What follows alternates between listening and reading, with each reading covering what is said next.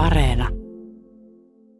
Ykkösaamun kolumnisti, vapaa toimittaja Laura Hallamaa.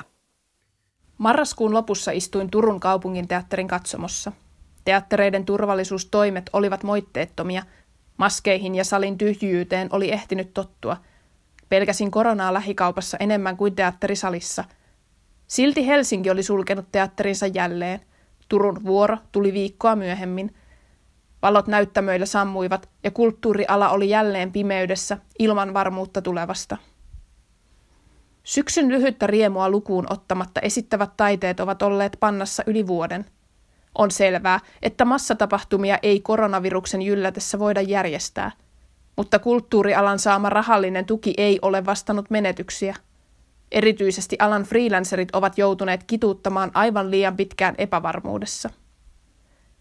Vaikka media uutisoi jatkuvasti alan ahdingosta, sympatiaa taidealojen suuntaan ei kaikilta heru. Sen osoittavat viestit, joita kulttuurialan tekijät ovat saaneet. Moni kertoo, miten vähättelevissä viesteissä toistuu ilmaus, hanki oikeita töitä. Taiteilijoille siis suoraan ehdotetaan alanvaihtoa tilanteessa, jossa heidän työntekonsa on tehty käytännössä mahdottomaksi. Koska puhe alasta on tällaista – Omasta ahdingosta puhuminen voi tuntua taiteilijasta turhalta valittamiselta. On hankala tuoda epäkohtia esiin, kun elinkeinoasi pidetään leikkinä. Moni kääntää katseen mieluummin taustajoukkoihin. Jos keikkoja ei ole, ohjelmatoimiston väeltä, roudareilta ja miksaajiltakin loppuu rahat. Mutta elinkeinosta taiteessakin on kyse, vaikka ei tämän vuoden perusteella uskoisi – Esimerkiksi ravintola-alan rajoituksista keskusteltaessa nousi joka käänteessä esiin perustuslakiin kirjattu elinkeinovapaus. Kulttuurialan keikkatyöläisten tapauksessa kyseinen vapaus jouti romukoppaan ensimmäisenä. Olimme koomisessa tilanteessa, jossa Anssi Kela ei pystynyt tekemään livekeikkaa, mutta karaokessa sai kuka tahansa mennä vetämään Mikan Fajan BMWn.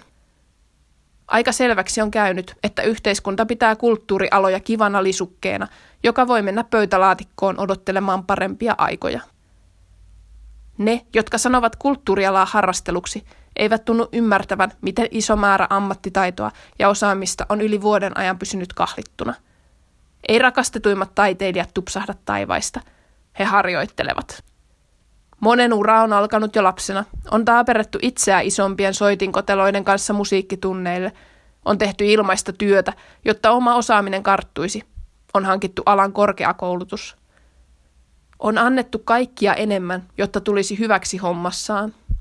Jossain vaiheessa harjoittelusta on tullut ammattitaitoa ja harrastus muuttunut ansiotyöksi. Jos ei ymmärrä, mitä toisen työ tarkoittaa käytännössä, voi jättää vihjailut alanvaihdosta sikseen – en minäkään tajua, mitä tekee Key Account Manager, mutta en kehota heitä hakeutumaan oikeisiin töihin. Vielä kun tietäisi, mitkä edes ovat niitä oikeita töitä. Joskus 2000-luvun puolivälissä tein yläasteen ATK-luokassa työvoimatoimiston ammatinvalintakonetta. Vastaava ohjelma löytyy sivuilta yhä. Tulokseksi on mahdollista saada ihan oikeita taideammatteja, kuten muusikko, näyttelijä ja tanssia – jos sellaisesta alasta sattui haaveilemaan, niin opinto-ohjaaja painotti B-suunnitelman tekemistä. Varausta kulttuurialoja kohtaan on ollut varmaan aina. Taideala on tuulinen. Väitän, että joka ikinen alalla työskentelevä tietää sen. Rahoituskuviot ovat olleet vuosikausia sekavat. Moni ammattilainen on ennen koronaakin vähintään harkinnut alanvaihtoa. Mutta näin lannistavaa tilannetta ei ole aikaisemmin ollut – kun kulttuurityöläiset lähtevät muihin hommiin, me kaikki menetämme hitusen jotain. Kulttuuria ei ole, jos sitä ei joku tee. Sivistysvaltiossa taiteella on itseisarvo. Sen lisäksi kulttuuri on tärkeä työllistäjä ja taiteen vaikutukset terveyteen ovat kiistattomat. Kulttuuri ylläpitää kieltämme ja mieltämme. Kaikesta taiteesta ei tarvitse pitää.